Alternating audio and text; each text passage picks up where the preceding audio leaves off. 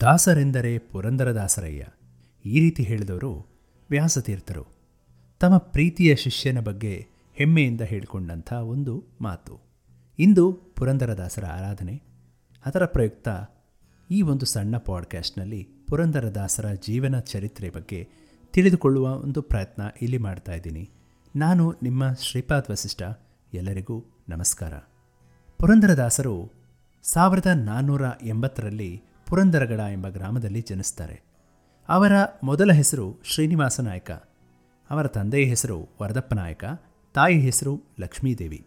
ವರದಪ್ಪ ನಾಯಕನವರದು ಲೇವಾದೇವಿ ವ್ಯವಹಾರ ಇರುತ್ತೆ. ವರದಪ್ಪ ನಾಯಕ ಮತ್ತು ಲಕ್ಷ್ಮೀದೇವಿಯವರಿಗೆ ಬಹಳ ವರ್ಷಗಳ ಕಾಲ ಮಕ್ಕಳಿಲ್ಲದ ಕಾರಣ ತಿರುಪತಿ ಶ್ರೀನಿವಾಸನಿಗೆ ಪ್ರಾರ್ಥನೆ ಸಲ್ಲಿಸಿದ ನಂತರ ಶ್ರೀನಿವಾಸ ನಾಯಕ ಹುಟ್ಟಿದ್ರಂತೆ. ಆ ಕಾರಣದಿಂದಲೇ ಅವರಿಗೆ ಶ್ರೀನಿವಾಸ ಅನ್ನುವಂಥ ಹೆಸರಿಟ್ಟಿದ್ದು ಶ್ರೀನಿವಾಸ ನಾಯಕ ಬೆಳೆದ ನಂತರ ತಂದೆಯ ವೃತ್ತಿಯನ್ನೇ ಮುಂದುವರೆಸಿದ.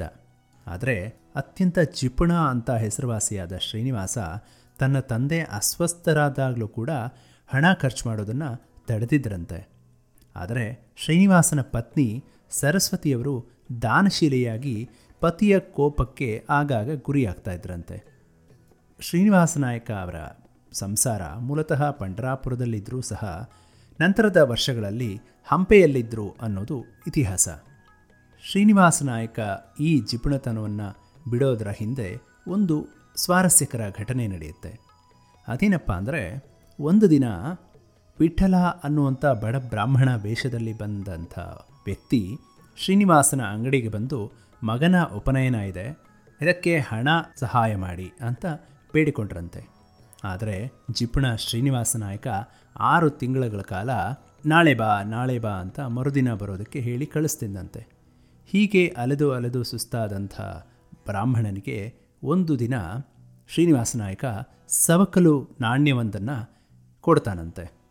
ಬಡ ಬ್ರಾಹ್ಮಣ ಅದೇ ಊರಲ್ಲಿ ನಡ್ಕೊಂಡು ಬರ್ತಾ ಇದ್ದಾಗ ಸರಸ್ವತಿಯವರ ಭೇಟಿಯಾಗಿ ಸರಸ್ವತಿಯವರ ಹತ್ರ ಈ ಎಲ್ಲ ವಿಷಯಗಳನ್ನು ತಿಳಿಸ್ತಾನೆ ಆ ಬ್ರಾಹ್ಮಣ. ಮತ್ತು ಅವಳಿಂದ ಸಹಾಯವನ್ನು ಯಾಚಿಸ್ತಾನೆ. ಸರಸ್ವತಿ ಮರುಕದಿಂದ ತನ್ನ ಬಳಿ ಯಾವುದೇ ಧನ ಆಭರಣಗಳಿಲ್ಲ. ಎಲ್ಲ ತನ್ನ ಗಂಡನ ಬಳಿ ಇದೆ. ಅವರ ಅನುಮತಿ ಇಲ್ಲದೆ ಏನನ್ನೂ ಕೊಡುವ ಪರಿಸ್ಥಿತಿಯಲ್ಲಿ ನಾನಿಲ್ಲ ಅಂತ ಬೇಸರ ವ್ಯಕ್ತಪಡಿಸ್ತಾಳೆ. ಆಗ ಆ ಬ್ರಾಹ್ಮಣ, ನಿನ್ನ ತವರಿನಲ್ಲಿ ನಿನಗೆ ಕೊಟ್ಟ ಮೂಗುತಿಯ ಮೇಲೆ ನಿನ್ನ ಅಧಿಕಾರವಿದೆ. ಅದನ್ನೇ ಕೊಡು ಎಂದಾಗ ಅವನಿಗೆ ತನ್ನ ಮೂಗುತಿಯನ್ನು ತೆಗೆದುಕೊಟ್ಲಂತೆ ಸರಸ್ವತಿ. ಬ್ರಾಹ್ಮಣ ತಕ್ಷಣ ಮೂಗುತಿಯನ್ನು ಶ್ರೀನಿವಾಸನ ಅಂಗಡಿಗೆ ಒಯ್ದು ಅದನ್ನು ಆಡವಿಡಲು ಪ್ರಯತ್ನಿಸಿದಂತೆ.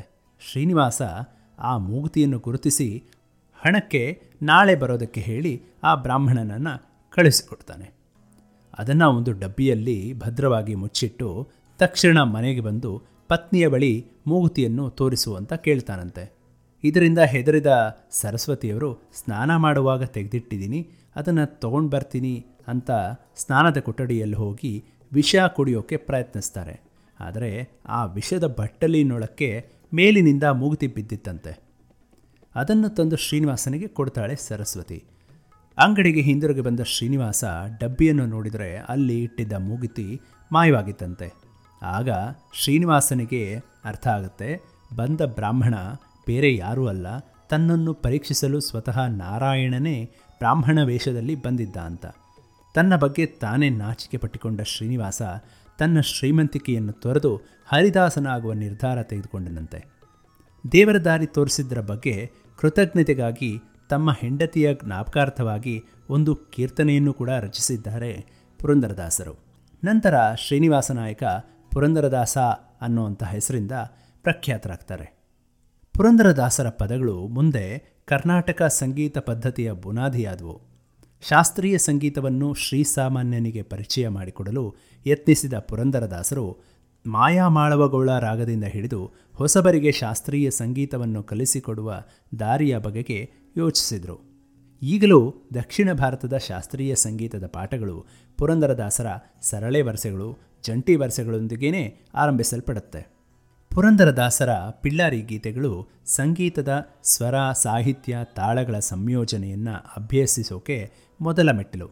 ಕರ್ನಾಟಕ ಶಾಸ್ತ್ರೀಯ ಸಂಗೀತದ ತ್ರಿಮೂರ್ತಿಗಳಲ್ಲೊಬ್ಬರಾದ ಶ್ರೀ ತ್ಯಾಗರಾಜರು ತಮ್ಮ ಪ್ರಹ್ಲಾದ ಭಕ್ತಿ ವಿಜಯಂ ಎಂಬ ಲೇಖನದಲ್ಲಿ ಶ್ರೀ ಪುರಂದರದಾಸರನ್ನು ತಮ್ಮ ಸಂಗೀತ ಗುರುಗಳೆಂದು ಹೇಳಿಕೊಂಡಿದ್ದಾರೆ.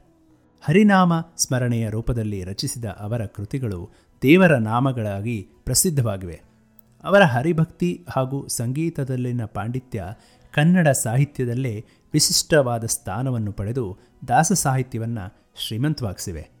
ಕರ್ನಾಟಕ ಶಾಸ್ತ್ರೀಯ ಸಂಗೀತದ ಪಿತಾಮಹರಾದ ಪುರಂದರದಾಸರ ಸಾಧನೆಯನ್ನು ಕಂಡ ಸರ್ವರು ದಾಸರೆಂದರೆ ಪುರಂದರದಾಸರಯ್ಯ ಎಂದು ಕೊಂಡಾಡಿದ್ದಾರೆ. ಇವರ ಎಲ್ಲ ಕೀರ್ತನೆಗಳು ಕನ್ನಡ ಭಾಷೆಯಲ್ಲಿದ್ದು ಭಕ್ತಿ ಮಾರ್ಗವನ್ನು ಜನಸಾಮಾನ್ಯರಿಗೆ ಪರಿಚಯ ಮಾಡಿಕೊಡುವ ಉದ್ದೇಶವನ್ನು ಹೊಂದಿವೆ. ಕರ್ನಾಟಕ ಸಂಗೀತಗಾರರಲ್ಲಿ ಪುರಂದರದಾಸರ ಕೀರ್ತನೆಗಳ ಪರಿಚಯ ಇಲ್ಲದವರು ಇಲ್ಲವೇ ಇಲ್ಲ ಎನ್ನಬಹುದು.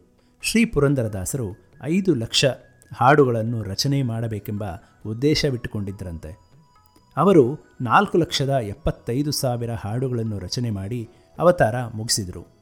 ಅವರ ಮಗ ಮಧ್ವಪತಿ ದಾಸರು ಉಳಿದ ಇಪ್ಪತ್ತೈದು ಸಾವಿರ ಹಾಡುಗಳನ್ನು ರಚನೆ ಮಾಡಿದರು ಅಂತ ಹೇಳಲಾಗುತ್ತೆ. ಇದು ಪುರಂದರದಾಸರ ಜೀವನ ಚರಿತ್ರೆ. ಇಂದು ಅವರ ಆರಾಧನಾ ಸಮಯದಲ್ಲಿ ಎಲ್ಲರೂ ಅವರನ್ನು ಸ್ಮರಿಸೋಣ. ಈ ಪಾಡ್ಕ್ಯಾಸ್ಟ್ ಮೂಲಕ ಪುರಂದರದಾಸರಿಗೆ ನಮನವನ್ನು ಸಲ್ಲಿಸುತ್ತಾ ಎಲ್ಲರಿಗೂ ನಮಸ್ಕಾರ. ಧನ್ಯವಾದಗಳು.